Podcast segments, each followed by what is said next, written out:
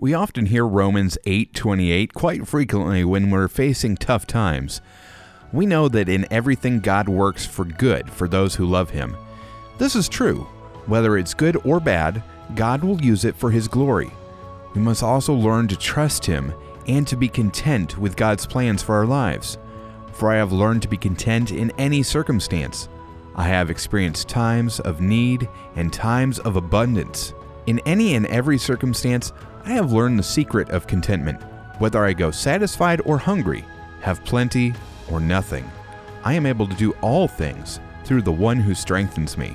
Philippians 4:11-13. God has a plan for you.